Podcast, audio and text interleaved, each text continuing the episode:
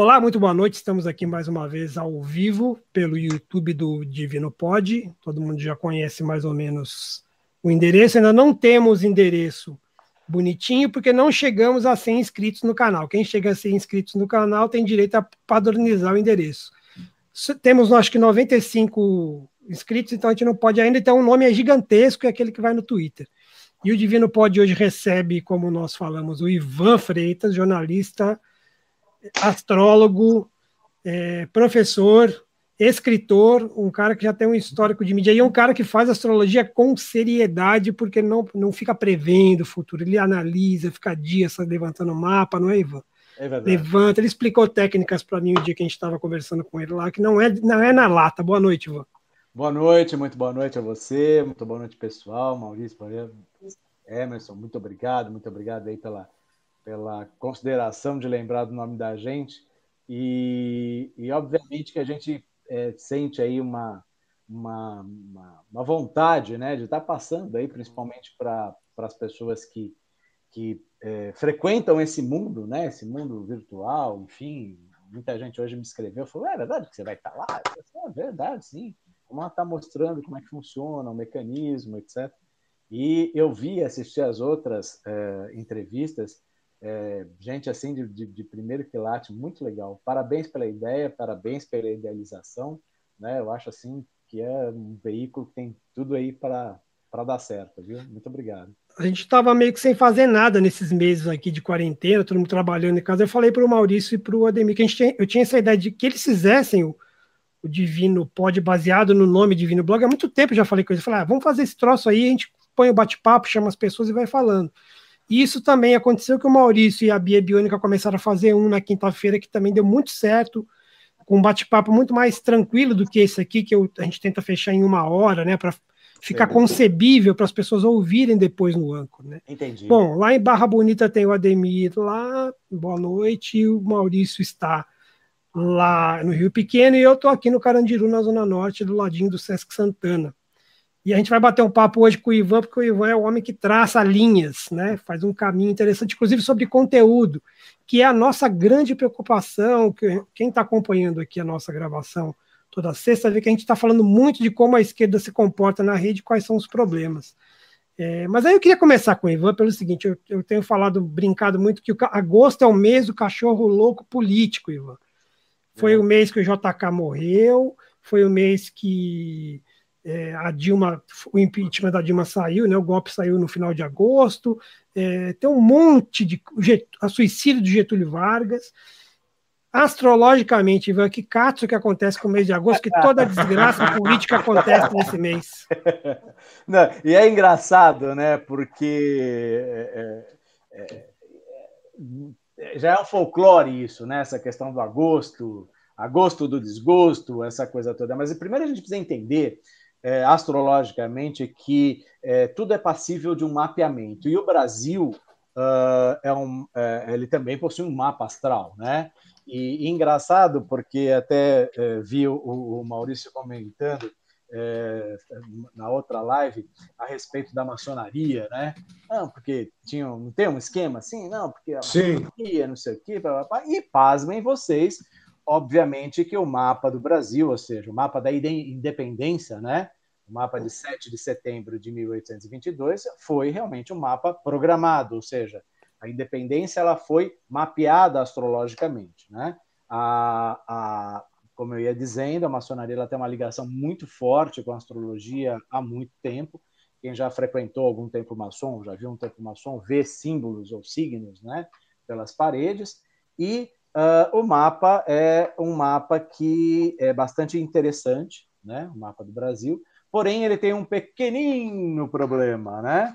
Ele tem, é, como eu estava dizendo, 7 de setembro de 1822, uh, foi logo após uh, Dom Pedro né, voltar de Santos, né? E então eles de, demarcaram lá um horário por volta das 16 horas. Alguns astrólogos consideram 16 e 8, 16 e 30, mas não mais do que isso. E aí a gente tem um, é, um, um, um, país virginiano, né?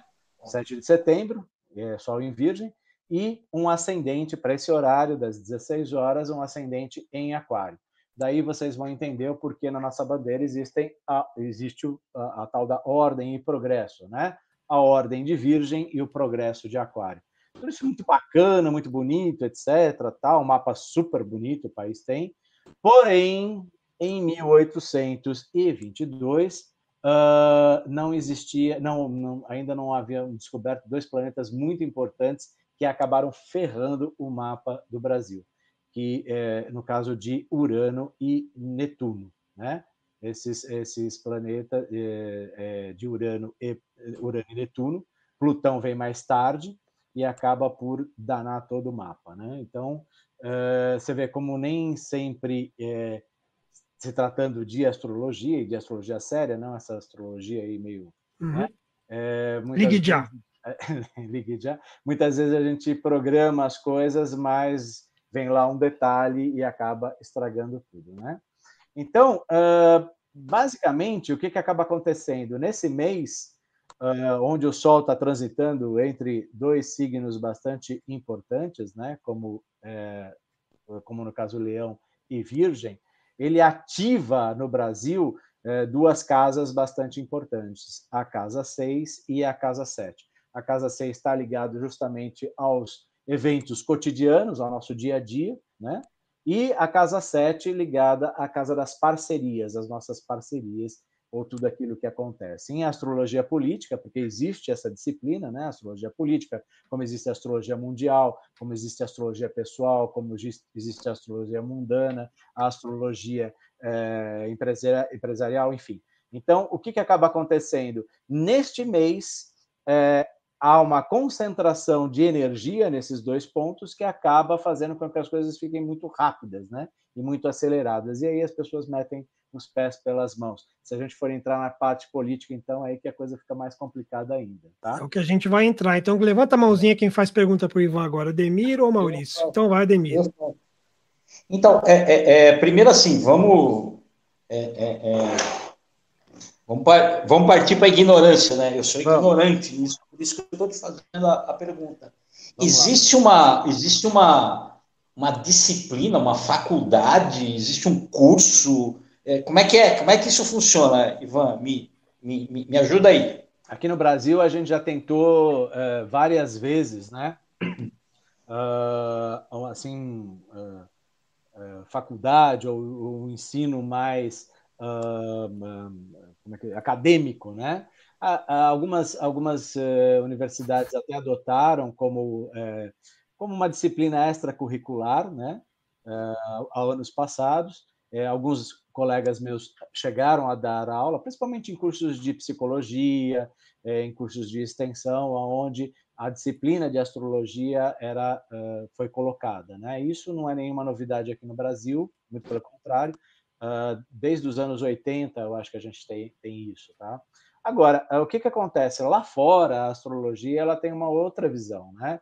Por exemplo, se você vai uh, para a Europa, né? A Inglaterra é um, é, um, é, um, é um é país onde a astrologia era uma disciplina acadêmica, era importante. Você, por exemplo, para fazer medicina, né? Um, um, século atrás, por exemplo, você tinha que estudar astrologia, né? Então, é, era uma disciplina mesmo muita gente se confunde, muita gente se perde, é, que confunde a horoscopia com a astrologia. A horoscopia, que é o astrólogo de jornal, horóscopo de mídia, né? Aquela aquela coisa do, né? Você é de Leão, você é de Touro, você é de Gêmeos, né? Que tem toda uma história também. Ela é diferente da astrologia. O Mar Cardoso, o Mar Cardoso. O Mar Cardoso, que, que, que obviamente soube trazer aí uma, uh, lembra é, sobre todos os pontos de vista, eu vou cada vez melhor, né? Então ele pegou ainda uma coisa que nem é, essa frase muita gente atribui a ele, mas essa frase nem é dele, né? É, é de um psicólogo, enfim, nem vamos entrar por essa seara, mas é, é, muita gente confunde essa história da, da horoscopia com astrologia, são coisas diferentes, tá? Na verdade, o horóscopo de jornal, o horóscopo de mídia como a gente conhece hoje, eu já trabalhei em praticamente todos os veículos aqui, né? Inclusive na TV, em várias emissoras, enfim mas ele tinha uma função. Né? É, no final dos anos 20, é, já, já com a depressão, né? Uh, precisava-se de, de, um, de um alento. Né? As pessoas ali, né? depois do, do, do crash da, da, da, Bolsa, e precisavam lá procurar emprego, passando fome, passando necessidade, etc. Então viam no jornal né, algo de procurar, oh, precisa de faxineiro, de carregador, de não sei o quê. E aí alguém teve a brilhante ideia de falar assim, poxa, a gente precisa passar para esse povo uma, um alento, precisa passar assim alguma coisa assim que dê um estímulo, né? Lembre-se que final dos anos 20, início dos anos 30, foi extremamente complicado, né? Então, uh, aí alguém sacou isso, falou, poxa, todo mundo tem signo, né? Ou seja, nasceu um determinado mês, então vamos passar pequenas tiras né, de alento. Olha, para você do signo de Virgem, vai ser um muito legal, porque você. Então, assim nasce essa coisa da horoscopia e do tal do, do horóscopo de jornal, tá? Agora, a astrologia já não, né? A astrologia a gente tem aí pelo menos 10 mil anos né, de, de, de existência, certo? Deu pra é, Ivan, Oi. você me lembrou de uma coisa agora falando de horoscopia em jornais tal. É, porque muita gente acho que não entende, não entende hoje, ou mesmo quem passou por aquela época e lembra do jornal, não entendia todas as funções que ele tinha durante a ditadura, socialmente, aquelas notícias populares. Exato. E o Notícias Populares tinha um horóscopo que era divertidíssimo. Eu olhava sempre, porque ele falava em termos assim de é, trabalhador da construção civil, cuidado, pode ter um acidente hoje em obra, não sei o quê, ou para alguém, para dona de casa ou empregada doméstica que podia derrubar alguma coisa na cozinha. É. Essa adaptação da linguagem é, eu achava fantástica, porque era em todos os setores do jornal, né? Sim. Mas a do horóscopo era uma coisa muito criativa, era, eu sei lá como é feito o raio da horoscopia, é, sempre me soou algo muito é, é próximo de uma certa malandragem para é, malandragem nesse sentido, como eu vou dar um alento, como eu vou falar algo diferente para cada um, mas a linguagem utilizada para o leitor é, do nosso é, o coaching, é o coaching do, dos anos 80, pô. Precisa incentivar as pessoas a sair de ah. casa. Não, não, mas é, é, só, só um detalhezinho aí, né? É, é, é, é bom lembrar o seguinte: que nas redações, né, é, é, fazer o horóscopo, às vezes, era o castigo do Foca, né? Então, quer dizer, é, quem é que vai fazer o horóscopo hoje? É fulano, né? Então o cara tem que se virar para fazer o texto, né? eu, eu ia adorar isso. Então, mas é, era um, era, um, era um castigo isso, às vezes. Então, quando é, já nos anos 80, eu encampei, junto com alguns colegas, é, que o, a coluna de horóscopo deveria ser assinada, porque até então não se tinha assinatura do, do astrólogo responsável. Ah, quem fez o horóscopo da, do Estadão? Ah, o Quiroga. E da Folha? Ah, a Bárbara Bramo. Ah, e da, da, da Contigo? Ah, o Ivan Freitas. Ah, e da... Entendeu? Isso veio do, do, de 85 para cá. Antes disso, não tinha isso. É, o que eu estou falando é antes disso, né? Exato, você tá, então, é justamente isso. Então, além de ter esse lado folclórico, no caso do, do, do Notícias, é, do, do NP, é, existia também essa outra, esse outro lado do castigo, entre aspas, né, de algumas redações, de pegar o, o cara lá e falar, não, hoje é você que vai fazer o horóscopo, né? Então... Um amigo meu que trabalhava no Diário Popular dizia que eles só, só trocavam os dias do mês com o dia e se pegava e colava lá no Diário Popular. Ou então é... jogava num saquinho, né? Eu garanto, eu garanto para você que o cara do Notícias Populares escalado para aquilo tinha um prazer enorme em fazer exato, aquilo. Exato, é, é uma coisa. Então, quer dizer, isso, na verdade, e, e outra, né? Tem um, outras passagens assim bastante interessantes, porque eu trabalhei muito tempo com rádio, né? Então, na rádio, é, passava assim algumas vezes, é, ah, teve um programa que chama Vivan Freitas e seu alto astral, legal. Então eu passava dicas de astrologia, etc. Mas um professor meu, Zeferino, já falecido, ele é, era interessante porque numa rádio que ele trabalhou tinha assim quase perto no, no, no, da, da, da, emissora e pegava muito bem tinha um, presídio, né? E ele dizia que o sucesso do horóscopo dele estava ligado ao presídio, porque os presos achavam que ele passava dicas pelo horóscopo é, para eventuais fugas, entendeu? Então era um sucesso. Ele fala assim, é, é, é, era uma. Mas é, é bem simbólico, né? Porque, porque o horóscopo é, de alguma maneira, uma eventual fuga, né? e outra, do, do... Né? ah, pô, mas você, você escreveu quantas e quantas vezes eu não recebi assim um e-mail? Ou... Nossa, mas você, o que você escreveu essa semana, olha, foi para mim aquilo foi certinho. e, né, e você fica naquela, assim, ou então num evento ou numa festa, tal, ah, você que escreve para. Você que é o horoscopista lá da, da, do, programa tal, sim. É, então, puxa, ontem você falou exatamente o que eu estava acontecendo, sabe? Então, a, a, as pessoas, né, o leigo, né, ele acha que se resume nisso aí, né? Ares, touro, gêmeos, câncer e tal. E ah, eu acho que o advento da internet, principalmente das redes sociais, das mídias sociais, começou a fazer uma coisa que nós fazíamos lá atrás, né, é, logo no início da internet, na época da, ainda das BBS, ainda, né, é, que era justamente é, brincar com esse tipo de assunto. Né? Então, tinham as listas de discussão, né, que eram, na verdade, eram Facebook por e-mail, né, que era isso, essas discussões, é, e, e, fazia, sei lá, ah, o, a, a, o signo que tem. Como irritar os signos, né? Como não sei o que a gente vê hoje pela, pela, pelo Facebook, que a gente vê essas gags, né? essas, essas piadinhas. Uhum. Ares é bravo, touro é, é, comilão, é, e assim por diante, né? Escorpião é traiçoeiro, e gêmeos é falador, e essas coisas todas. Né? O Ivan, diante da situação política que a gente vive, das personagens que acabaram aparecendo, vindo à tona aí, é, as figuras obscuras apareceram para embrulhar essa linguagem toda. E a figura do Olavo de Carvalho, que se vende como filósofo, astrólogo, etc., apareceu. Hoje a gente estava se pautando e você, como o entrevistado mais do que responsável por participar da entrevista, já deu a pauta completa aqui para a gente para acrescentar.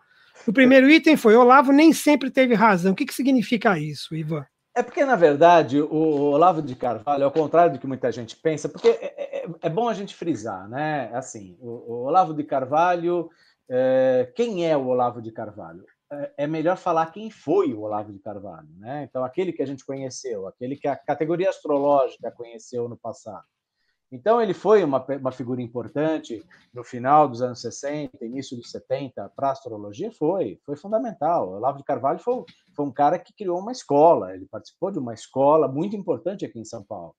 Então, eh, ele foi um excelente professor, ele regimentou, ele tinha uma ideia, ele tinha uma.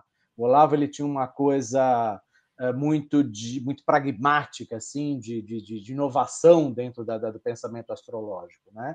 O Olavo começa um processo de degringolar à medida que ele vai se aproximando da própria mídia. Né? É, é muito, é muito é, comum as pessoas lembrarem da, da, de quando o Olavo quebrou uma das redações né, inteira, por, por, por nervosismo, esse temperamento que o Olavo tem, né?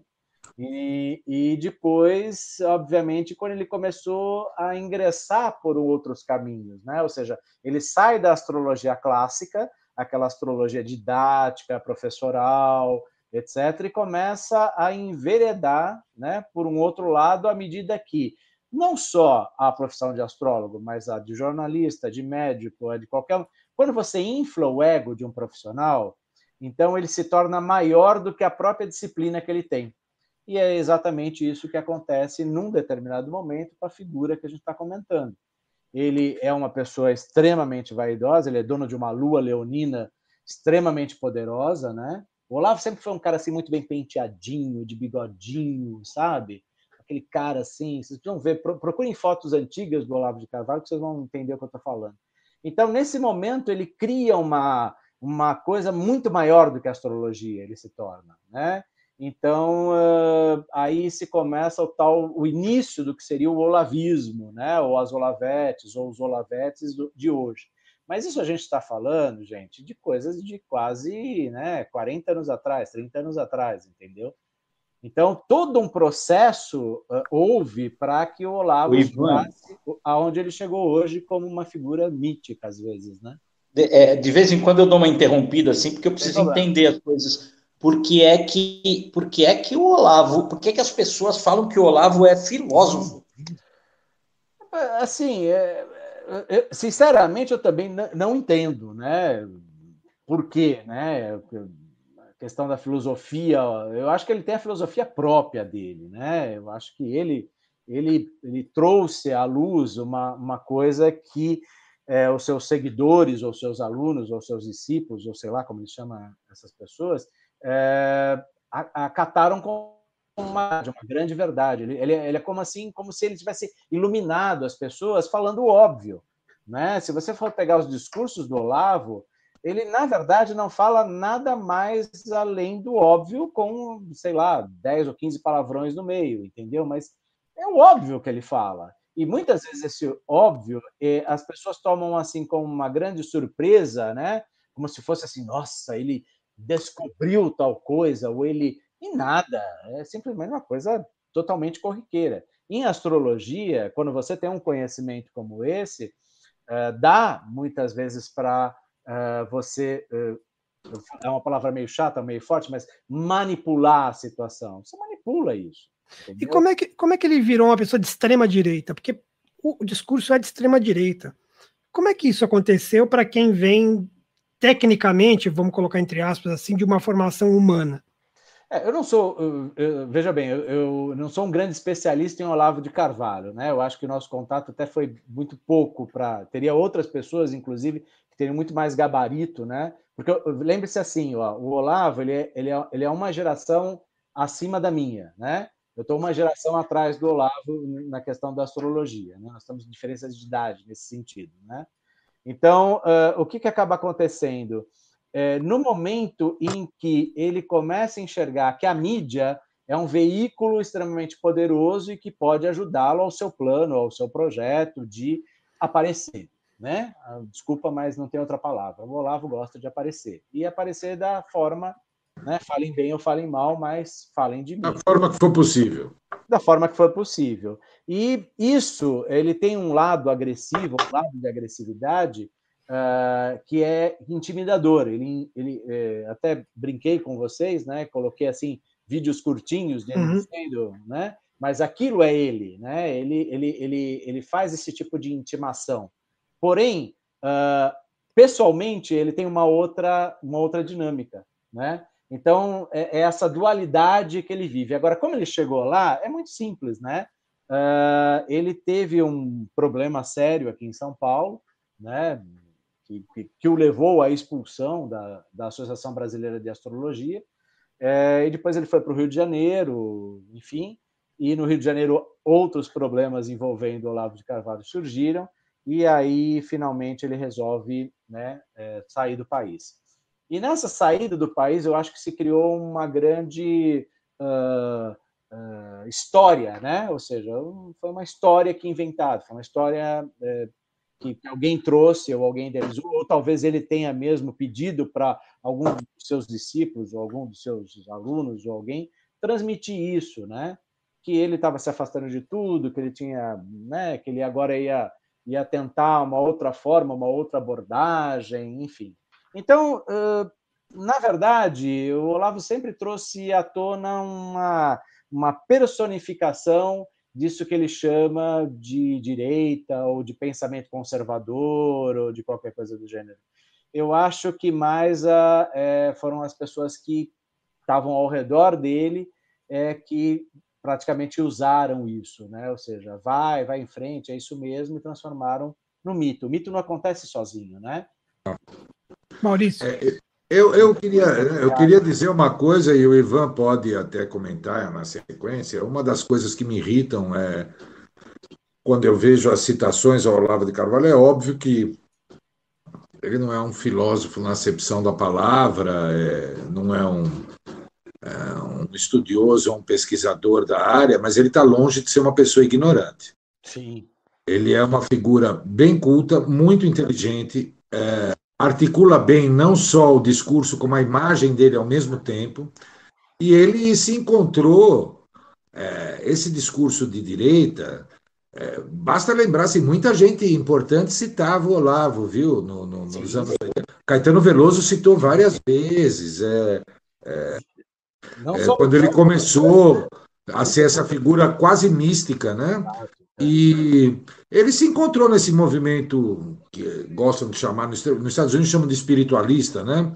que é um movimento de direita e, e, com alguns gurus aí, ele é um dos três principais. Até uh, o estudo desse movimento nos Estados Unidos, o último livro que saiu, vocês vão me perdoar, mas eu não vou lembrar o nome do autor, mas um autor importante, estuda o guru do Putin lá, o, que se baseia no, no italiano do Mussolini lá, que, que eu não, também não vou lembrar o nome, o Beno e o Olavo de Carvalho como três sem, representantes sem principais. Já interrompendo que é da onde vem exatamente do Mussolini a história do Mussolini é, tem sempre a razão.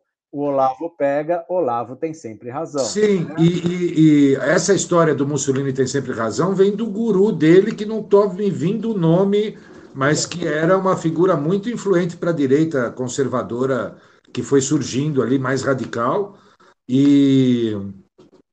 Uh, é, é, o Olavo cita, inclusive, ele mais de uma vez, e, e não é um, não é um, o Olavo não é, em termos de pensamento, primeiro, ele não é um fenômeno brasileiro nem isolado. Ele, ele se agregou a um movimento internacional também. E ele é muito mais é, inteligente e perspicaz, é isso que me incomoda, do que as análises que aparecem dele na, na mídia de maneira geral. As críticas o colocam com, só como algo exótico. Na verdade, o Olavo é lido. Sim, e muito. Lido e ouvido, e bastante. Muito. Vocês querem companheiros aí de, de, de profissão? Eu falei do Caetano Veloso, mas, se eu não me engano, é o Oh, meu Deus, é um rapaz aí que aparece na Globo sempre, tido como um jornalista, ele é muito retuitado pela esquerda, inclusive. Mas, o, o, Enfim, não vai, não vai me vir, mas ele assim, ele cita sempre o Olavo de Carvalho como, como uma influência dele e tal. Sim, mas é, é o importante de a gente entender como esse mecanismo funciona é que é, a gente precisaria situar isso dentro do tempo, né? Ou seja, dentro ah, sim, sim, sim. Então, quer dizer, se a gente estivesse tendo esse papo uh, é, no início dos anos 80, né, com certeza a gente teria uma, um outro tipo de abordagem dessa, dessa figura. É, o, a, o, o, problema, se é um problema, né, enfim, mas é, são esses dez últimos anos, né? Nesses dez últimos anos é que se torna uma coisa, como você está dizendo, aonde ele entra a, a, fazer parte de alguns movimentos eh, Sim. de direita, de ultradireita, enfim, e, e, nesses últimos 10 anos, né? Aliás, eu não sei o que ele está fazendo lá, porque o, o, visto dele venceu, né? O, o visto pois é, pois é, você deu essa notícia no Twitter, todo mundo acompanhou. É... E nada, a gente não sabe como é que ele está lá ainda. A impressão que eu tenho é que é aquela coisa meio de de empresa, de negócio, ele está sempre é, é, reconfigurando o seu negócio. É, ele se entende como negócio, entendeu? É, é, é, assim, agora o que vai me, me fazer ganhar dinheiro, tá na mídia, tal, é ser de direita, de extrema direita. Amanhã eu vou. Sem, sem, vocês entenderam o que eu, tô, que eu acho que que parece é, é, é, meio tipo o rapazinho lá que agora é a, o, a referência da esquerda. Eu tenho certeza que você ia falar É o Felipe Neto. É, não. Felipe Neto. Aí eu... A impressão que eu tenho é que o Felipe Neto é, é reconfigurou. É, tem um termo para isso aí que eu não lembro agora o nome. ele reconfigurou seu negócio, sabe? até...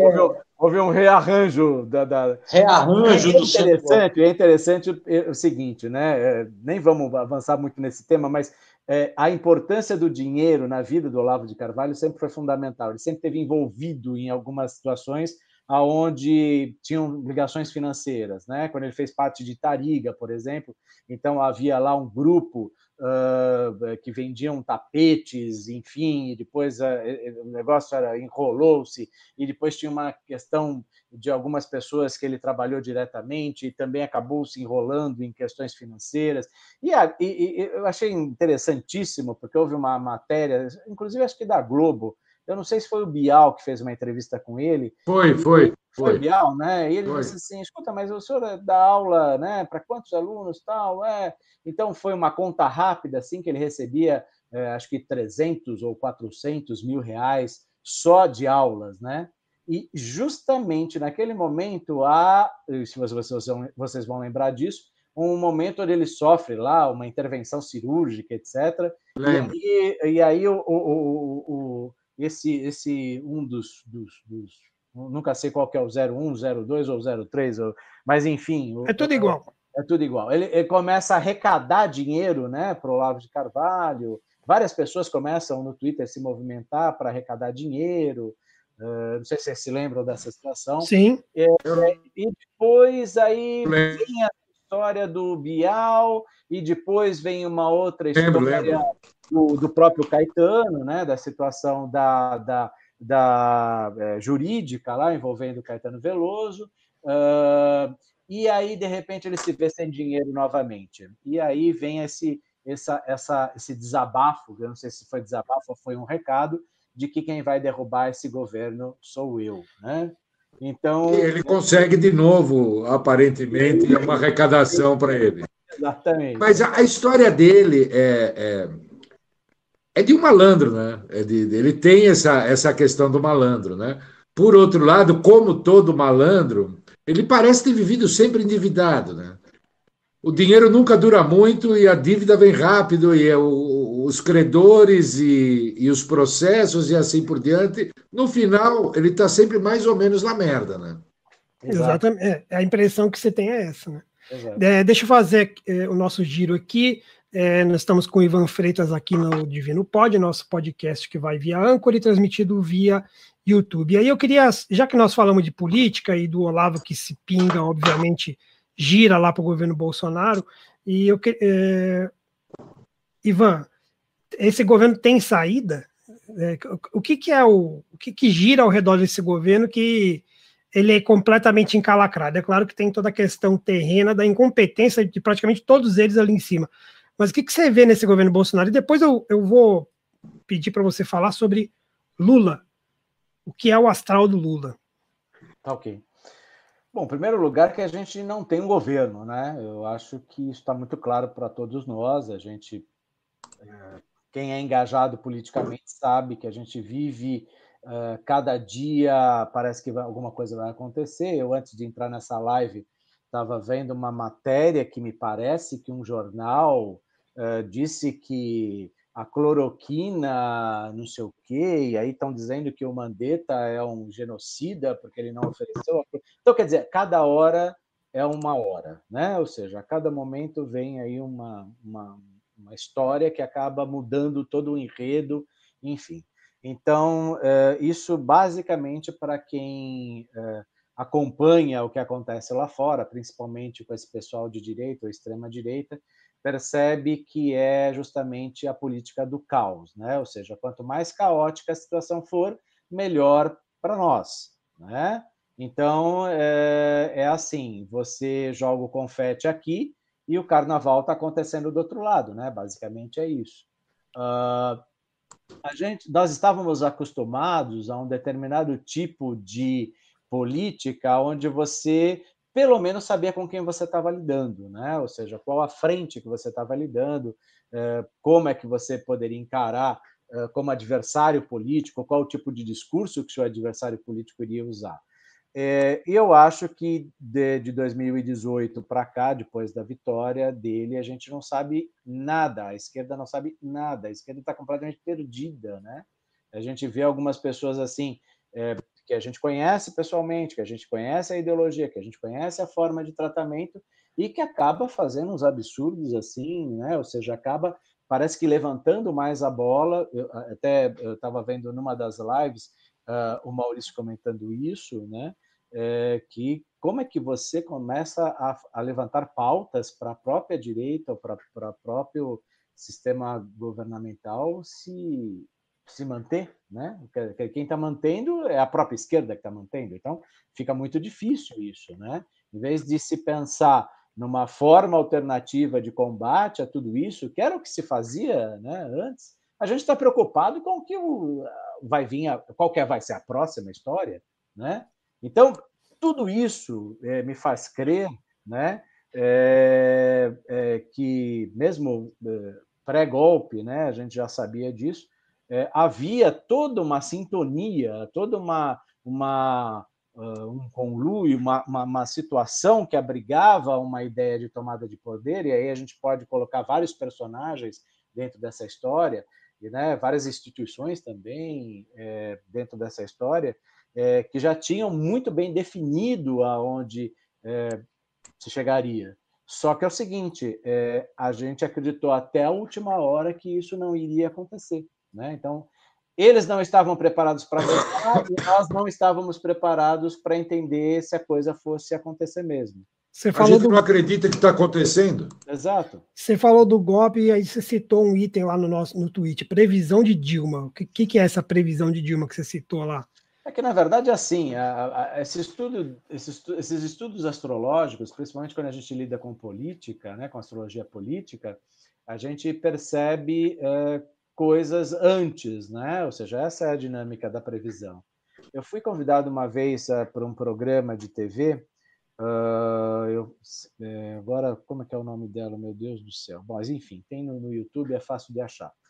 Uh, e ela reuniu lá numeróloga, né? inclusive é, a, a, a, irmã do, do, do, do Gugu, né? esqueci a, a Liberato. É, é a é Patrícia Liberato, né? Não, não Patrícia. É Patrícia não, Aparecida Liberato. Liberato, exato.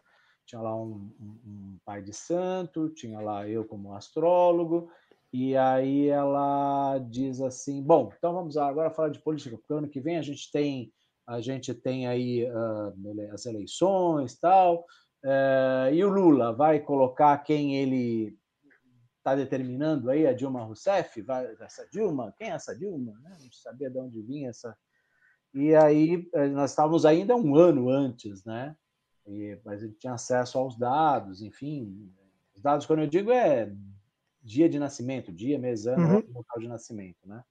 Então, há, há, um, ano, um ano antes da eleição, eu comentei né, isso, da eleição dela, né, que ela era. Mas imagina, né? Como é que pode tudo isso acontecendo ao vivo, né? Então, ao vivo não tem como você disfarçar, né? Então, você está afirmando, né? Olha, você está me perguntando, eu estou dizendo que ela tem mais chance do que o Serra, né? Na época, o Serra, ele tinha. Lembra daquela capa da Veja? Sim, sim, sim. Né, todo mundo querendo né, emplacar a imagem do céu e nada, né? Tanto é que a sustentação de que a Dilma seria eleita né, no primeiro turno, na, na, na, primeira eleição, era tão forte é, que as pessoas iam me perguntar, né? Algumas redações perguntavam, mas pô, mas meu, você não está apostando muito forte nisso? Porque olha, sabe, a, a, Veja deu a capa, o outro astrólogo falou que o cara, que o Serra tem muito mais chance, tal. Foi, ah, e fomos assim até o final. Só dois jornais deram a, na, na, na, na, teve a, teve a é, último debate, né? E aí depois eh, já teve aí o momento eleitoral. E uh, só dois jornais deram. Um, foi o Diário do Grande ABC, que deu a capa, né?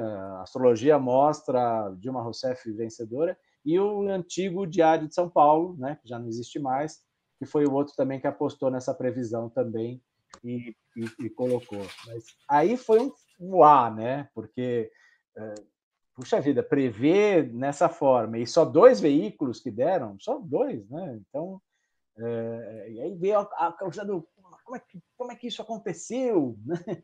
Então, isso, isso é uma das coisas, né? E obviamente que teve, é, Emerson, só respondendo né, como que essa história da Dilma, tiveram outras previsões nesse sentido, inclusive numa que vocês citaram também, que foi exatamente no meio do mensalão, do processo do uhum, mensalão. Uhum. Eu havia dito, né, essa matéria foi uma matéria bastante importante na época, eu havia dito que o Lula não ia, uh, não ia ser atingido por isso. Ah, mas como não vai ser atingido? O cara é o epicentro da coisa. Não, não vai ser atingido a isso. Né? Então, só dois jornais, duas mídias também que deram essa matéria, é, né, esse texto. Enfim, é, é, dizendo como que é importante isso e como que a gente, enquanto astrólogo, eu e meus colegas, a gente se sente completamente é, é, tristes e abalroados, né, de perceber que as pessoas, o próprio Glenn, eh, eu escrevi para ele, dizendo, Glenn, não, não trata o, Olavo de Carvalho como astrólogo. O Olavo de Carvalho não é um astrólogo, entendeu? Existem, gente, existem pessoas muito sérias que lidam com astrologia no Brasil, mas muito sérias, né? E é, acho que o Glenn ficou bravo, porque né, ele fazia essa questão toda de sempre, toda hora, não, porque o astrólogo Aí eu, um dia eu pedi para um amigo em comum, falei assim, fala para o Glenn me mandar os dados dele. Vamos conversar de astrologia séria, né? E aí ele ficou meio assim, acho que não gostou muito da história. Hein? Oi, Ivan, como é que tá o Lula hoje? Depois de tudo, depois da prisão que saiu e, e toda a batalha dele para provar sua inocência, como é que você acha que está mentalmente a cabeça dele, conhecendo ele como você conhece? E como que o Lula era, né? Eu acho que é melhor a gente falar como o Lula era antes do, de como era o Lula hoje. Uh, nós estávamos, bom, acho que os meus dois companheiros novos não, não sabem disso, mas uh, eu fui metalúrgico, né? Sabiam disso ou não? Não, não sabia, não. Sabia não? Também não sabia. Também não é. sabia. Então, fui metalúrgico, São Bernardo do Campo. Quando eu fui para Ford, em 79, 80, foi a transição. O PT foi fundado em fevereiro de 80, né? e nós fazíamos parte, né, era um jovem cheio de ideias, etc, etc, e estava dentro de um meio uh, como uma, um chão de fábrica, né, importante como aquele. E foi nessa situação que eu conheço o Lula, uh, que eu conheci o Lula, né, o primeiro contato que eu tive com ele, né, Lula, para quem se lembra, no início dos anos 80, ele tinha uma um, um, tinha não, né? Ele mantém um carisma assim que é completamente cativante, né? Ele e eu tinha um apelido, todos nós, chão de fábrica, sempre tem um apelido, meu apelido era Moitinha. Por quê? Porque meu pai trabalhava na indústria automobilística também, né? Eu trabalhava na mesma empresa, só que desde 57, e eu só entrando em 79, 80. E meu pai era o Moita, então eu, filho do Moita é Moitinha. Então Lula, ah, Moitinha, Moitinha, Moitinha para cá, Moitinha para lá. Então, uh, eu conheço esse cara, né, num contexto de ebulição de São Bernardo do Campo, naquela época, que era muito legal para a gente, principalmente no meu caso, que era um jovenzinho, né? Então, quando a gente é, vinha para São Paulo, tal, ah, o pessoal de São Bernardo tá vindo, olha, o pessoal de São Bernardo, né? Então, é uma coisa engraçada. E numa, um, dizendo como Lula era, é, Lula tinha uma versão muito grande, vocês se lembram disso, ele tinha uma versão muito grande com as entrevistas, com os grandes veículos, né? Ele ele, ele, tinha uma coisa, uma resistência assim muito forte, né? E numa dessas do Riviera, né? Quem, quem nunca passou uma noite no Riviera? Eu, eu passei meses no Riviera. Passei anos, né? Anos no Riviera. Numa dessas do Riviera, uh, uh, quem que quem que tá lá? O, o, o queridinho, o, o Favieri, Claudinho Favieri, né? Falecido Claudinho Favieri. E o Claudinho, naquela época, ele, ele falou: Porra, Ivan, meu, vocês que são lá de São Bernardo. Na época, ele estava na, na Veja, né? E ele. Todo mundo conheceu? Conheceram o Claudio Favieri? Não? Só de nome. Só de nome. É, eu, não, eu não conheci. Claudinho era uma, uma, uma figura, assim, uma peça raríssima, uma, uma, uma dedicação a. Bom, ele passou por todos os veículos, né? Passou pela Folha, passou pela Veja, passou por todos, né? E, enfim, depois, um belo dia, ele resolve dar uma de, de, de, de, se isolar, então, e vai, vai para um sítio, né? Enfim. E aí ele fala assim: olha, poxa vida, você tem tanto né, contato, não dá para para arrumar uma entrevista com o Lula, não sei o quê, principalmente essa coisa aí, ele tem que, a gente tem que colocar um veículo grande e tal, aquela história. E eu falava, ah, posso até perguntar pro cara, mas enfim, né? Você sabe como é que ele é, ele é hum, é, mas pô, é, naquela época rolava um papo de que o Lula tinha uma casa no Morumbi. Vocês lembram disso? Ah, isso, isso foi a minha infância inteira que eu ouvi isso. É. Não, e, e depois teve. Né, então eu vou te contar uma mais recente. Ele, é, ele, um ele é dono, ele é dono ele, da sede da Exalc, né? E, e, outra, ele é dono de um apartamento no, no Guarujá, não é isso? No, no... Triplex. Triplex. É, é, é. Triplex época, no Guarujá. Então, e na época ele era dono de uma casa de Morumbi, né? Então, o Lula tinha uma casa. E isso foi para a mídia, entendeu? Essa coisa da casa do Morumbi, tanto é que. E aí, um belo dia, a gente até brincou, falou assim: pô, se publicarem o número dessa casa, nós vamos lá pegar, tomar posse dessa casa no Morumbi. e aí, o que aconteceu? O Favieri falando isso, a gente já tinha tomado um monte, o dia já estava amanhecendo, e era a preparação para a primeira greve geral, uma tentativa, né, que é o Sindicato dos Metalúrgicos de São Bernardo, na época, quem era o presidente era o Meneghelli, o Jair Meneghelli, e estava, né, ia, ia ser essa primeira tentativa, né? E aí o, o já estava tarde e tal, né? Ia ter a reunião ali no, no, no sindicato do, do, do, dos bancários, né? ali na, na para baixo ali da Praça da, da Sé. É ali dos bancários, não é? Aquele o sindicato, a quadra lá é dos bancários, não é? Aquela... Não, perto da Sé, sim. É da Sé, a quadra dos bancários. É, é. dos bancários, é. é.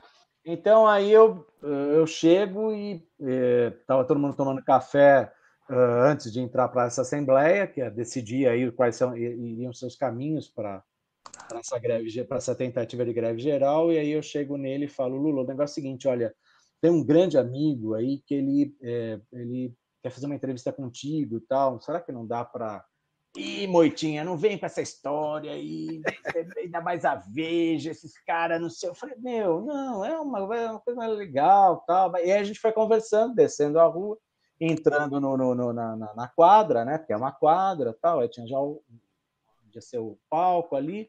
Aí, Moitinha, onde é que mija aqui? Então, eu, né, eu posso dizer para todo mundo que eu mijei junto com o Lula, né? Então, para quem mijou junto com o Lula, tá ótimo. E, e ele vai lembrar disso. Ele é, ele é um cara que tem uma. E, a, e aí a gente foi, foi, vamos procurar aí onde é, é o banheiro e tal. E aí gente, nós dois mijando assim. E ele falou: Mas será que vale a pena mesmo? Esse cara é bom mesmo? Eu falei, é, é um cara, pô, legal, é um cara do meio, um jornalista respeitado, tal, blá. E foi assim, né? Então, aquela primeira entrevista, é, a primeira primeira entrevista para um grande veículo como a Veja na época e sem aquele tom de foi é, arranjada assim, arrumada assim, né? Num, num banheiro, né? mijando, e aí eu, o Claudinho, eu fiz assim pro Claudinho, ele, ele fez assim também, fiz, então aí depois eles, enfim, e aí vai. E você chegou agora, depois de tudo que aconteceu com ele, você chegou a traçar um, um caminho astrológico para ele agora. E Maurício e Ademir, vocês entrem também perguntando para a gente. É, viu? Eu falo para caramba. Não, eu estou deixando. Eu tô deixando. Mas tá gostoso de ouvir. É, deixando é. falar porque tá delicioso ouvir. E é exatamente assim. Olha, o grande problema que nós da astrologia mustim, é, que nós da astrologia é, é, que a gente encontrava era, é, é, é o que todo mundo uh, em, em algumas profissões é, dependem, né? A gente depende de dados, depende de informação. Então, para levantar o mapa do Lula foi uma coisa complicada, porque ele tinha duas datas de nascimento e até hoje ele fala isso, né? Então, uh, havia Tem o lance de saber a hora também. É, e o é lance é de saber a hora, tal, né? Enfim. Mas no, no, caso do Lula era pior ainda, porque era o dia 27 e o dia de, de, de registro, que era o dia 6. Então, aí depois que ele assume, né, depois que ele conta, e foi uma coisa engraçada, porque na época eu liguei para a casa dele, ele estava é, é, viajando em campanha, e aí eu falei com a dona Marisa, saudosa Marisa, dona Marisa, assim, coisa. E ela, ela falou: não, é realmente, há essa confusão, sim, né? Mas o dia que ele nasceu é o dia 27. Dia 27 é o dia de nascimento dele e tal. Uh, e, olha, dona Marisa, posso seguir essa linha aí mesmo? Tem aí o, os meus colegas tal que precisam também dessa informação. Não, não, pode seguir tranquilo, porque havia essa confusão. Ele mesmo não entendia qual era a diferença para a astrologia da data de registro e da data de nascimento, tá? E antigamente se fazia muito isso, né? É, uhum. registrava, já registrava as crianças depois, né? Pegava, juntava todo mundo, levava para a cidade né? O próprio Bolsonaro, a mesma coisa, né? ele nasceu em Glicério, foi registrado em Campinas. Né? Então, uh, só que no, no, caso do Lula foi uma coisa bastante emblemática, essa, levantar os dados é, corretos de nascimento dele e acompanhar essa trajetória astrologicamente. Porque além de eu ser metalúrgico e conhecê-lo pessoalmente, né, eu tinha esse lado astrológico que também dava para acompanhar. E, obviamente, depois que eu saio da companhia, né, deixo de ser metalúrgico, para viver de astrologia, né, montar minha escola e viver, eh, subsistir de astrologia, então é, virou-se uma referência esse mapa, né? Então o mapa dele, certas pessoas gostavam gostavam de dizer que ele tinha um mapa blindado, né?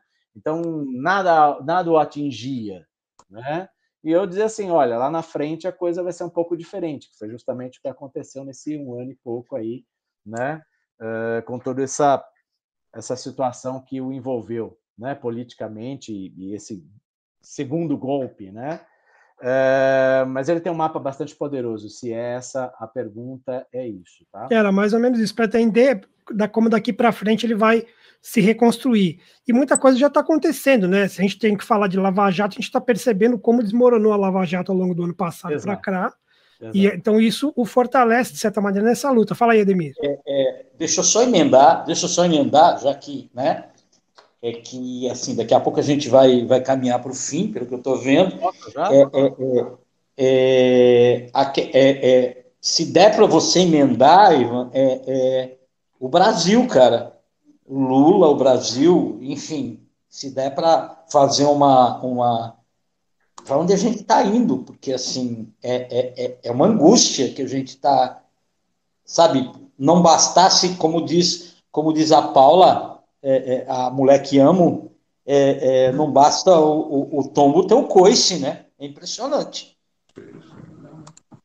Certo. Para onde estamos indo? Né? Isso, né? que é difícil. Depois eu quero falar de Twitter, Ivan. De Twitter, mas manda essa. Vamos, vamos falar de Twitter primeiro, aí eu, eu, eu fecho essa para onde Então tá bom, vamos, vamos, vamos inverter, falar do Twitter, aí você guarda na mente para encerrar, claro, tá para tá falar aqui. o caminho que acho que é o. Tá é, você foi um dos primeiros a entrar no Twitter no Brasil, né? Cara, você, é quando, uma... quando, você chegou, era tudo mato no Twitter, né? E eu quero que você fale da história do cara que tentou comprar o seu, o seu arroba. Tá. Um não. É, é, eu, eu, contei aquele caso lá do cara, que aquilo lá foi um absurdo completo, né? Um, um atleta, ele é, não sei que, que, que, qual era a especialidade dele, mas um cara assim. E aí, através do agente dele, o agente queria o arroba Ivan, né? Mas quando a gente chegou no Twitter, eu entrei no Twitter, até anotei aqui, né? Dia 7 de agosto né? de 2006. E, e, o único que eu me lembro, o único brasileiro que estava lá, e você conhece, é o Cris Dias, né? Sim. Do, do BuzzFeed, né? E o, o, o engraçado é que o Cris entrou no dia, no dia 12 do 7 e eu no dia 7 do 8, né? E era uma coisa assim, a gente não sabia muito como funcionava. Aliás, eu sempre tive essa coisa de informática, né? Como eu venho lá da época das BBS, né? E, e, depois aí da, da, do IRC, do MIRC, enfim, dessa, dessa coisa que, que, nascia nas universidades, né? a, a própria PUC, eh, a Unicamp tinha também um sistema desses de comunicação, e depois vem toda essa, os main lists, e, enfim, até, até virar o que virou hoje, uh, é, a gente sempre ficava sabendo, né? Olha, Twitter, putz, e, e aliás não chamava nem Twitter, chamava não dava nem para falar, né? Ele tinha, ele Sim. tinha era uma coisa estranha. E aquilo era uma coisa que eles estavam testando, na verdade, né? Então você estava se servindo ali de, de, de cobaia para entender o que era aquele mecanismo. Então, uh, uh, num primeiro momento, se começa a falar de astrologia para o nada, né? Para o vento, uh, e depois até conseguir um, um, um Ivan Freitas, arroba Ivan Freitas, uhum. para só falar de astrologia e fiquei com o arroba Ivan só para falar do, do, dia a dia, de política, enfim, de militância, etc. Então, é, é uma coisa interessantíssima, porque a gente está lá desde o início e todas as contas verificadas que a gente vê, né? A gente vê algumas é, que a gente também não entende, né? Por que, que verificaram essa conta, né? É, a minha, por exemplo, tem dias assim que eu preciso entrar cinco, seis, sete, oito vezes nela, porque é, a, a, a a coisa de, de tentar invadir a conta uhum. é manha, né? Eu não tenho todos os mecanismos de uma conta verificada, então é, é, é muito engraçado isso. E talvez tenha ficado mais forte à medida que eu começo a essa minha briga aí, em glória de com essa coisa da robotização e da automação é, de contas, né? Então a gente é, essas denúncias que eu, que eu faço e, e faço essas denúncias assim pautadas em cima de por que, que subiram essa tag, como que essa Sim. tag subiu, né? Uh, outro dia, uh, não sei por que, os ciristas me descobriram, e aí eu falei, gente... Eles descobrem o Maurício sempre. Ah, é, Maurício? Maurício, é, Maurício, realmente. E quando eles não descobrem, eles atacam o Emerson, o Emerson me chama. Aí eu chamo o Maurício para ajudar. Outro dia. Eles descobriram a lógica, eles descobriram a lógica bolsonarista e eles foram. foram assim. E uma coisa assim engraçada, amigos, porque assim. É, eu, na época das eleições, eu, eu, eu printava tela por tela e falava assim: olha, o Ciro subiu uma tag na Bielorrússia. Olha, em Singapura, o Ciro está em segundo lugar. É, olha, é, eu tenho todos esses prints. Os caras ficam putos. Não, eles ficam doidos. Você virou persona aí, não aí, grata, está na assim, caderninho deles. Meca... É, exato. Eu falei, o mesmo mecanismo que o Bolsonaro usou é o mesmo mecanismo que o Ciro usou nas eleições. Exatamente. Exatamente. E que, o, e que a Marina em 2014 usou, que a gente mapeava sempre, a equipe Exato. dela, a equipe do Eduardo Campos antes usava. É, a gente no Mudar Mais denunciou tudo isso ao longo do Mudar Mais com posts e eles paravam de usar. Quando a gente denunciava, eles paravam de usar. Eu perdi amizades longas do Twitter, viu? É mesmo? É, eu, também, e é uma coisa assim engraçada. E, e, nessa época do Muda Mais, é que, que, que, putz, saudades do Muda Mais, né, Emerson? Uma coisa assim fantástica, uma ideia fantástica. É, e aí a gente, quando joga isso na cara das pessoas, né, que você fala, olha, em tal data, tal, sabe? Era o assunto mais comentado no Vietnã, em segundo uhum. lugar. Tsunami, tsunami Ciro. Ah, isso você fez no, no, no, no CorelDRAW, isso você fez no Paint, não sei o quê. Não, isso foi print de tela. Ah, eu lembro.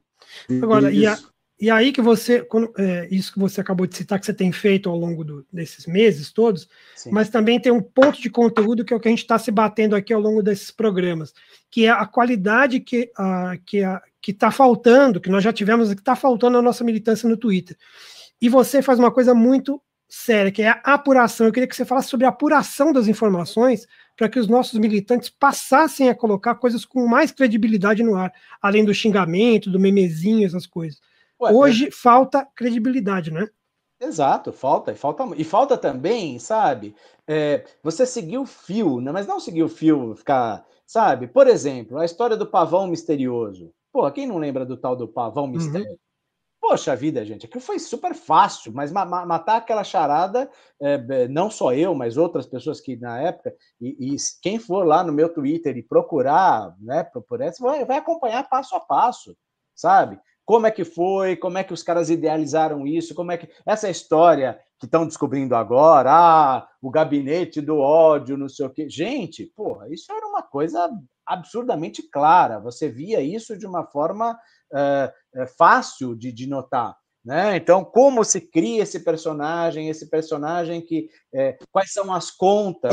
Né? Porque existe uma coisa no Twitter muito engraçada, é, nessas contas robotizadas, é, várias delas já foram compradas em 2018, 2019, e depois elas ficam inativas por um bom tempo e começam a serem ativadas, né? É, essas fazendas né, de, de, de robôs começam a ser ativadas, e obviamente que o, o robô ele vai, ele vai pegar duas ou três frases e vai começar a reproduzir, que reproduz para outra e assim vai, né? Mas é muito simples, é, é, se você acompanha esse fio, é muito simples de entender como o mecanismo funciona.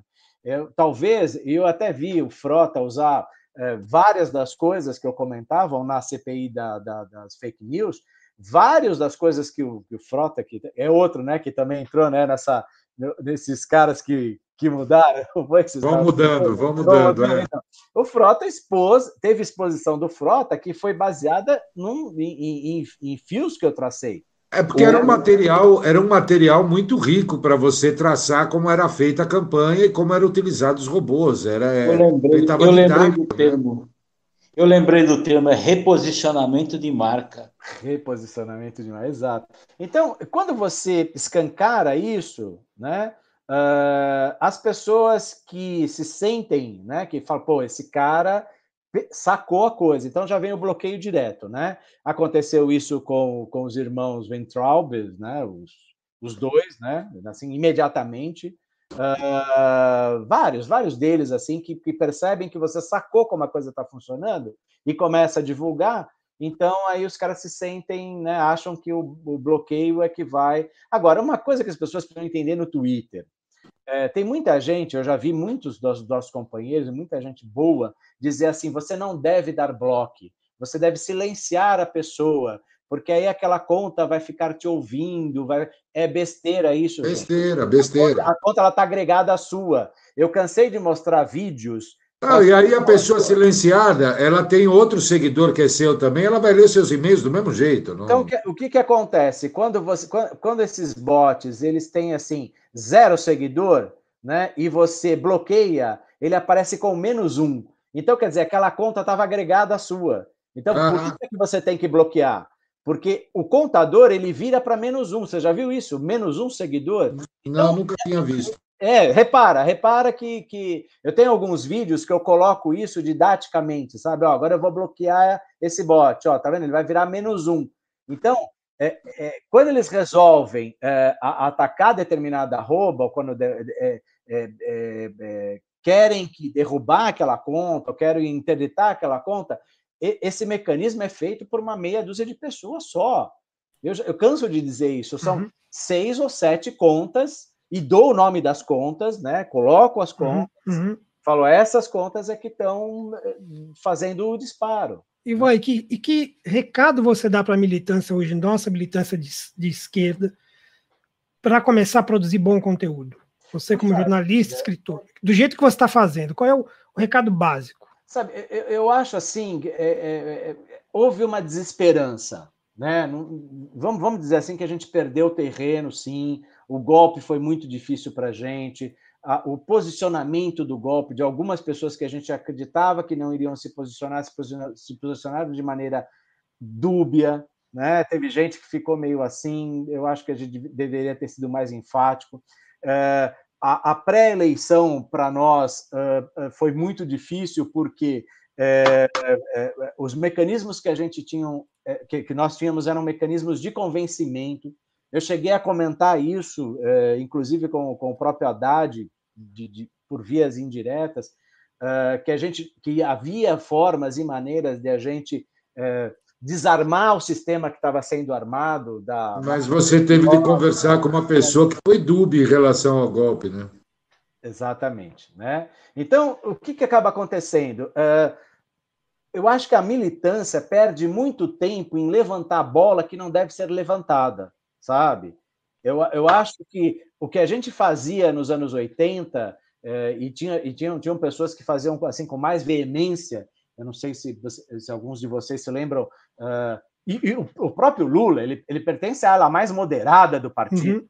Uhum. Isso todo mundo e sabe. hoje, quando a gente vê os discursos, não é assim, né? É, pois é, né? Tem uma mudada radical dentro da situação do partido. E é, e é, incrível, né? Porque a gente lembra aquele pessoal da Convergência Socialista, né? Uhum. Pelo amor de Deus, era assim, você não podia falar absolutamente nada, né? Que os caras já caíam, né? Então, é assim, eu como também sempre fui de uma ala mais moderada do partido, estava mais eu fui da Convergência Socialista. Olha lá, tá vendo? Ó, tá aí, olha. É, então, o pessoal da, da, da Convergência era mais enfático. não, então, hoje. Não é que o Ademir tá aí, mas era uma gente chata pra cacete. Chata pra puta, puta muito meu, chata, muito chata. Muito eu cancelei, chata. eu cancelei esse povo todo. Cancelei, cancelei. Pior que cirista? Não. Pior, eles ganhavam DCE mais do que cirista. Isso não, Emerson, acontecia assim, ó. Se você começasse um papo com alguém da convergência, esse cara ele ia convencer você ao suicídio. Tranquilo. Ele, aí, aí, aí, vamos aí, lá. Falava, não vale lá. a pena. Não vale a pena. Vamos lá.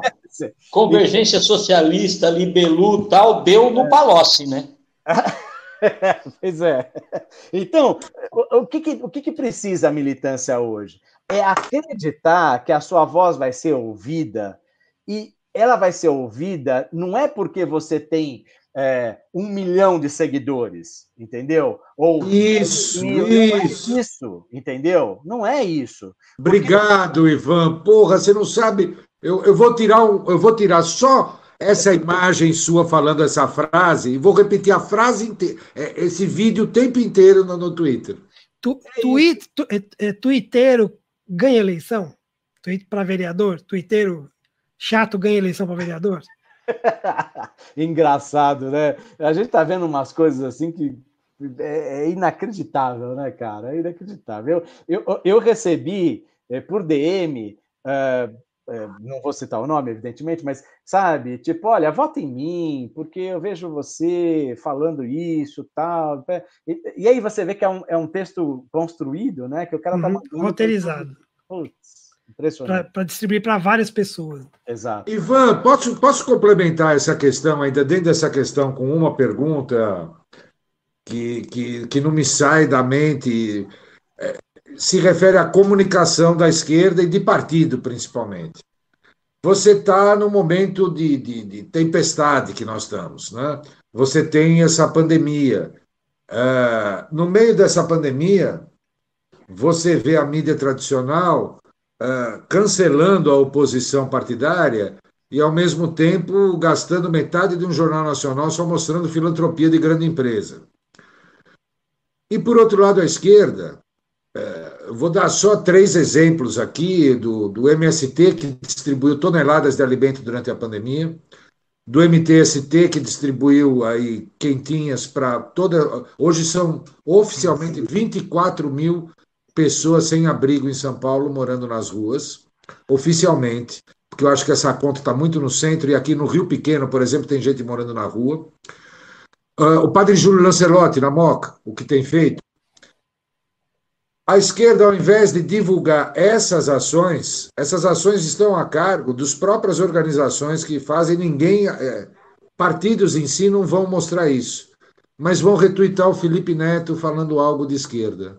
Você pode me explicar de onde vem essa obsessão, além do fato do Felipe Neto ter não sei quantos milhões de seguidores? É, é, é, é relativamente simples, né? Porque assim, uh, eu vejo uh, algumas pessoas dizer: olha, o Paulo Coelho está me seguindo, sabe? Olha, o. Uh... Então, as pessoas têm assim uma, uma, uma certa. Uh, um fascínio ou uma certa. Uh, as pessoas ficam tocadas com. Poxa vida, a tua opinião está sendo ouvida. Você está. Uhum. Você tá, eu, eu tenho coisas que eu. Por exemplo, vai, vou dar um exemplo bem pequenininho. Eu não tinha, eu, eu, eu, apesar de estar no Twitter há 14 anos, ou seja, desde a criação do Twitter, eu tenho 10 mil seguidores, entendeu? Uhum. E 10 mil seguidores agora. Mas que você cresceu com conteúdo relevante. E eu sigo, eu nunca segui mais do que 200 pessoas. Entendeu? Não sigo, eu não consigo. Eu falo assim, eu, eu tenho que seguir gente porque eu tô velho e eu, eu, eu, eu preciso ver que as pessoas, eu preciso ver que todo mundo está falando, sabe? Então, eu não consigo seguir mais do que 200 pessoas. Então, o que acaba acontecendo? Uh, apesar de estar tá há 14 anos e a gente ter visto bastante coisa acontecer, Uh, eu percebo assim que há um certo deslumbre, né? Em, em, então a pessoa parece que tem, tem a tendência a falar, bom, se deu certo para aquela pessoa, eu vou falar a mesma coisa porque vai dar certo para mim também, sabe? Então eu acho que é, esse, é isso que não está encaixando. Eu acho que a pessoa não está acreditando no seu próprio potencial. E eu ia citar um exemplo é, de 2016, eu acho, alguma coisa, sobre a Vera Magalhães. Eu não ia falar nela, mas vou falar. Uh, a Vera é uma excelente jornalista, enfim, mas ela está tendo umas posições assim que estão ficando bastante complicadas. É, eu, basicamente, eu só chamo de Sarah Winter do jornalismo nacional. então, o que acaba acontecendo? Um, um, um, outro dia eu vi na, na minha timeline assim uma coisa que eu escrevi em 2016 que parece assim que ninguém sabia disso, porque ela descendo mais, descendo mais, vai falar assim: escuta, mas a senhora não é aquela casada com o assessor do Aécio? Pô, então, sabe, será que ninguém se tocou disso naquela época? Uhum. Então, agora aí ressurge, sabe? Então, é, é como eu digo, é, respondendo a tua pergunta, Emerson, eu acho que as pessoas têm que acreditar na sua relevância é, e daquilo que estão transmitindo, porque você pega o filão. Eu vejo, eu vejo assim pessoas é, que tem lá 200, 300, 400 seguidores, o segue, mas o, um belo dia o cara tem aquela sacada e a coisa começa a girar sabe? É, é, não precisa do Felipe Neto, não precisa do sei lá quem, eh, isso, isso. Master Blaster da, de, de, bilhões de seguidores. Não precisa disso. É, é, o primeiro cara a atingir um milhão, um, um milhão foi é, foi aquele o carinha que foi casado com a Debbie Moore lá, nem lembro mais o nome dele. Como é que era o nome daquele rapaz? O Ashton, Ashton Kutcher. Exato, exato. Era uma festa, né, que ele conseguiu um milhão de seguidores. Tal. Autor, da, autor de uma das melhores frases da história do entretenimento, né? No dia do casamento, ele virou para até outro dia tocava a bronha para ela no banheiro. uma das maiores frases do entretenimento foi dele. Esse, cara, eu me lembro do dia que, que ele, esse cara era um cara de maior relevância no Twitter. Olha que absurdo, né? Olha que doideira. Que doideira. Esse cara eu, eu brinco, quando eu, quando eu entrei no Twitter, que faz uns 4, 5 anos, vai dar 5 anos aí, uh, eu usava só o Face e tal. Eu, eu entrei no Twitter, eu, brinca, eu queria ser seguido por quatro pessoas que eram mais conhecidas, né? Nenhuma delas com um milhão de seguidores, nada, eram pessoas mais Luiz Simas, Sérgio Augusto. Eu só não sou seguido pelo Sérgio Augusto até hoje. Os outros três eu consegui. tá vendo? Então, e, então, eu acho que é isso. Acho que o que falta é. Tem muita gente, e outra coisa, vamos dizer a verdade, vai. Tem muita gente que faz a militância no dia a dia do Twitter e que, por uma questão ou por outra, usa um pseudônimo, entendeu? Então, sim, sim. aquilo. Poxa vida, tem vários desses personagens que os caras têm. Não sei se é uma equipe que está por trás do cara, se são. Né, eu não sei, mas tem algumas contas ali que os caras, meu, eles, sabe, dão um dia, sabe, você, cada hora que você entra, você vê uma, uma coisa relevante naquele perfil, sabe? Sim, sim. Então, é, é, por isso que eu digo. É, é... Só dar um exemplo aí para você, o Pato Corporation. Aí, Não, o Pato é. O Pato é sensacional. É, sensacional, né? Sensacional. O Pato, o, ah. poderia te dar aqui, sabe, um monte de. de, de, de... Bob Jeff. Bob Jay, exatamente. E o que aconteceu com o Stanley Burburinho? Você eu, tem a resposta? Eu levantei essa bola, né, do Stanley, né? Eu levantei, coloquei. Ah, mas o titular está no ar, escrevendo cada vez mais. Como é que é? O titular está no ar, né? Do Stanley Burburinho, escrevendo Opa. cada vez mais. Eu não sei quem é o titular. Para mim é sempre foi o Stanley Burburinho. Ô, gente, não é o Breno o titular, é o Breno. Não faço ideia. Para mim, eu nunca soube quem é o Stanley. Então, por é, isso que ele sumiu, é os perfis sumiram, para mim ficou uma incógnita. É, é o treino, eu não sei por que foi cancelado, mas. E você sabe que é, quando nós levantamos. Foi eu e a Helena que levantamos essa bola. Da, da para onde que foi o, o, a Helena do Helena, Ste do... Helena Stefanovic, né? Exatamente, dos amigos do presidente Lula. Sim. Então, uh, procurando. Oh, cadê o Stanley? Sumiu. O cara desde fevereiro não publica mais nada, era um cara extremamente ativo. Aí vieram as teorias. Não, ele é... Morreu o Paulo Henrique Amorim. Morreu Paulo aí fala, Amorim, é. não sei o que e tal. Aí eu falei: olha, vamos fazer o seguinte: vamos fazer uma campanha aqui, aonde está, tal, quem souber. Olha, eu vou te dizer uma coisa, eu enchi o saco, cansei, sabe? Porque vieram algumas coisas assim meio estranhas e então deixa para lá. Mas voltando ao assunto, a relevância desses perfis, de perfis que trazem à tona, o Pato, por exemplo, ele traz à tona uma coisas assim que o Intercept não consegue levantar. Entendeu? É... e eu não estou, não que, que, o Intercept seja a minha referência enquanto jornalismo investigativo, porque não é. Mas é, é, existem situações de jornalismo investigativo que perfis como esses dão de 20 a 0, entendeu? Pegam, tem a sacada no. Que é o levanta, que é a opinião e o levantamento de dados. São duas coisas casadas que o Bato faz, que você nem sem pseudônimo faz com o seu perfil. Eu tento fazer às vezes, me dá de saco cheio, não faço mais, porque já, né, para mim já já tô com os pacotes cheios também. Mas às vezes eu tento fazer, quando é muito importante, eu vou lá, levanto o dado e solto, e aí explode. Exato. Explode. A questão então, é viver para isso e não viver para isso. Né? Então, mas é isso que talvez a militância precise entender que você é só você perder um pouco, perder não, né? Mas você ir, ir costurando, né? Para você entender como aquela não é simplesmente pegar aqui e jogar ali. Eu acho que a nossa esquerda, e respondendo mais diretamente, não só ao Ademir, mas justamente ao Maurício que levantou essa questão, de não pegar a informação e jogar assim, né? Eu peguei aqui a informação, joguei aqui. Então eu peguei da grande mídia, passei para outra mídia maior ainda, né? É, fica muito complicado isso. É, por quê? Porque a informação ela não cria, é, a informação ela tem que criar é, é, corpo, né? Ela tem que ganhar corpo, porque a informação ela chega às vezes pequena, né?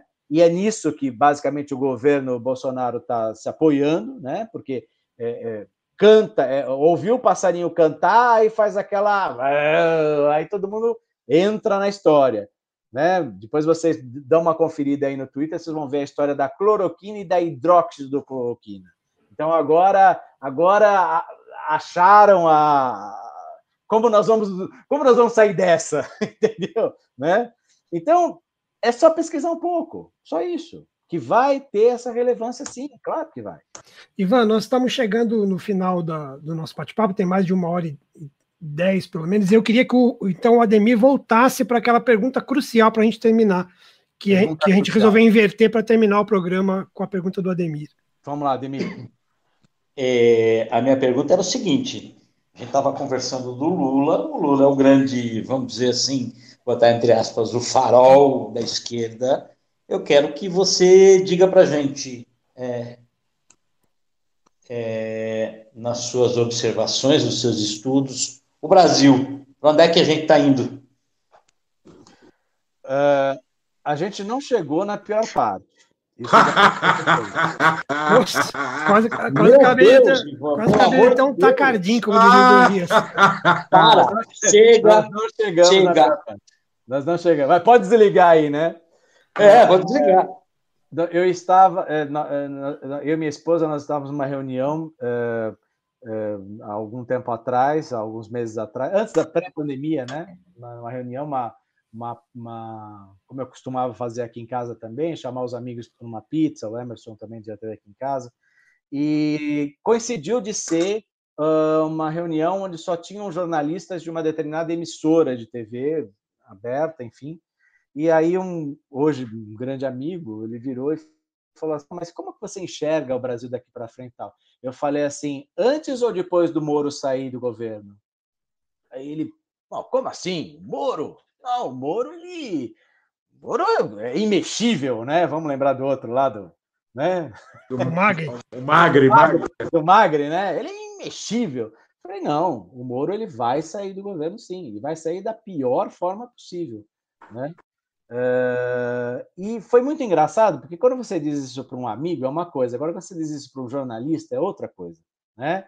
Então, é, porque aquilo, o jornal, quem, quem ama o jornalismo, quem gosta de jornalismo, quem, quem respira jornalismo, sabe que a tua fonte, que a tua informação, que quem disse aquilo em primeiro lugar para você, essa pessoa merece ser visualizada com mais atenção, né?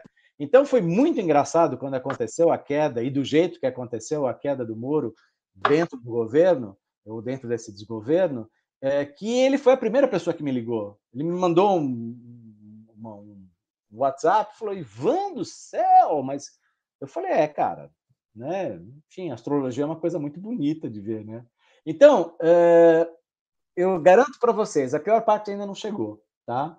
É, a pior parte, eu acho que ela está reservada justamente para aquilo que quase aconteceu é, quando o cidadão diz assim que ele vai mandar uh, uh, que hoje chega, hoje eu vou mandar fechar aquela aquele boteco ali e tal e daqui para frente. E aí justamente quem é o cara que chama o cidadão chama o cidadão à luz?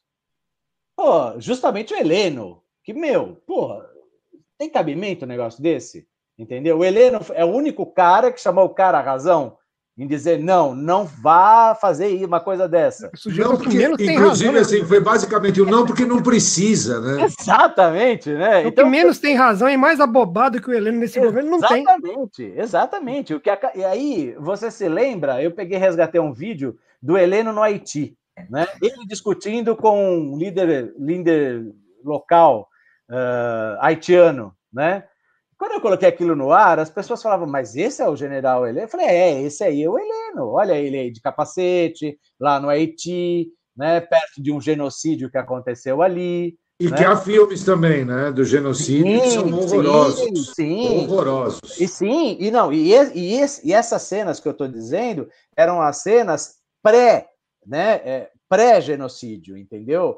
Né, pré-matança. Então é o Heleno discutindo com um líder local, né? E, e aí você fala assim, poxa vida, então se a gente esteve bem perto disso, ou pelo menos foi o que é, alguns colegas ventilaram, né? O que, que pode acontecer? Né? O que, que pode acontecer? A gente já está vivendo um governo, um governo francamente militar. Ué, Sim. Ou pelo menos militarizado. A gente tem quantos militares da ativa participando. Mais do que na época da ditadura. Muito mais. A gente tem mais de 3 mil militares envolvidos nessa história. Da ativa. Fora os, os que não são da ativa. E que, e que dão suporte por baixo. Né? Dando por, por baixo, entendeu? Então, quer dizer, uh, o, como é que funciona esse mecanismo no momento de crise?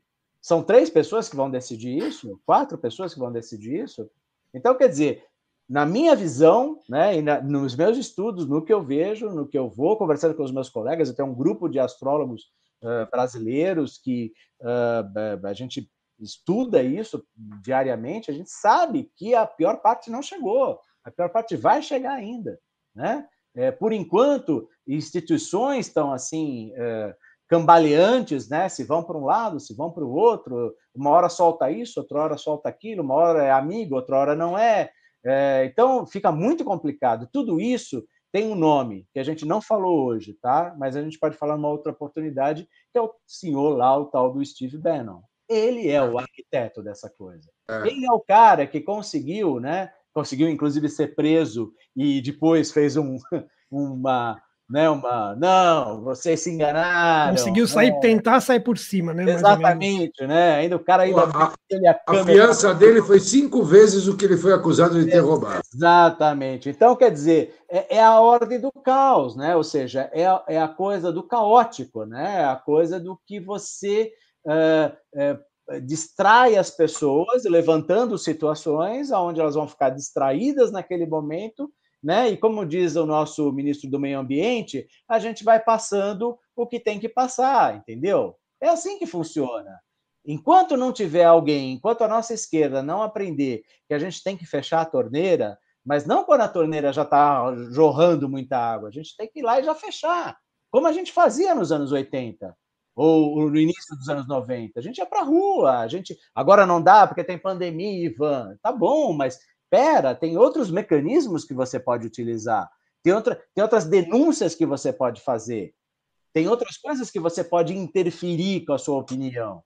Agora, se a grande opinião Master Blaster mega super é do, do Felipe Neto, então vamos ligar para ele toda vez e falar: Ó, oh, Felipe Neto, dá para você falar isso? Dá para você falar aquilo? Dá para você retweetar aquilo? Não vai adiantar, não vai adiantar. Para a gente não vai adiantar. Então, mas é o que eu te digo, Maurício: algumas pessoas ainda pensam assim sabe? Que são esses uh, formadores de opinião, ou, eles têm um nome bonito, como é que chama? É, uh, não é formador de opinião, é. Influencers. É, influencer, né? Que é esse cara, que não é esse cara, desculpa, gente, não é Não é cara. mesmo.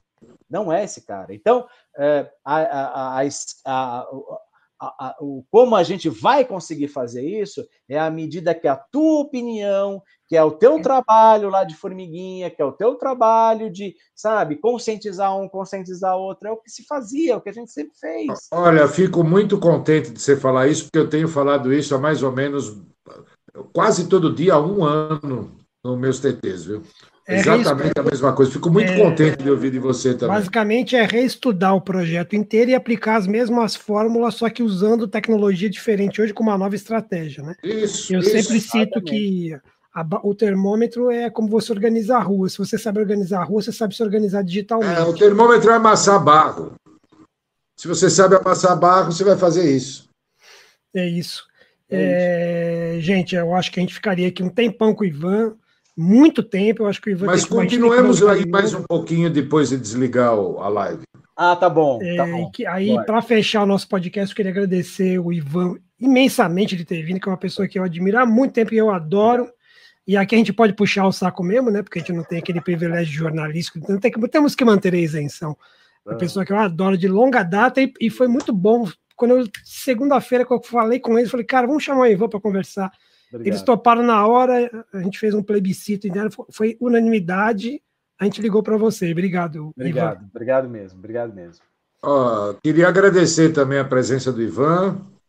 E aí eu vou ter de bancar um pouco de fazer piadinha horoscopista no final, mas ele ter de aguentar um, um capricorniano com ascendente em gêmeos, ou seja, além de ruim, duas caras, eu agradeço muito. E aí, Ademir? Ivan, obrigado, obrigado, obrigado por você, é, é, pela participação, obrigado por, por ter é, tido a paciência de, de lidar com uma pessoa que não entende muito do que você estava falando, é, é, é, e eu, por isso que eu quis bastante te ouvir. A única coisa que eu sei é que eu sou segundo um mapa, um mapa, astral que foi feito na minha vida, eu sou Ares com ascendente em Gêmeos. Só isso. Então, tá bom, vou desligar antes que o Ivan diga que a Joyce Hasselman vai ganhar a Prefeitura de São Paulo, tá? tchau, obrigado. Tchau, vou encerrar a gravação. Fica aí, Ivan.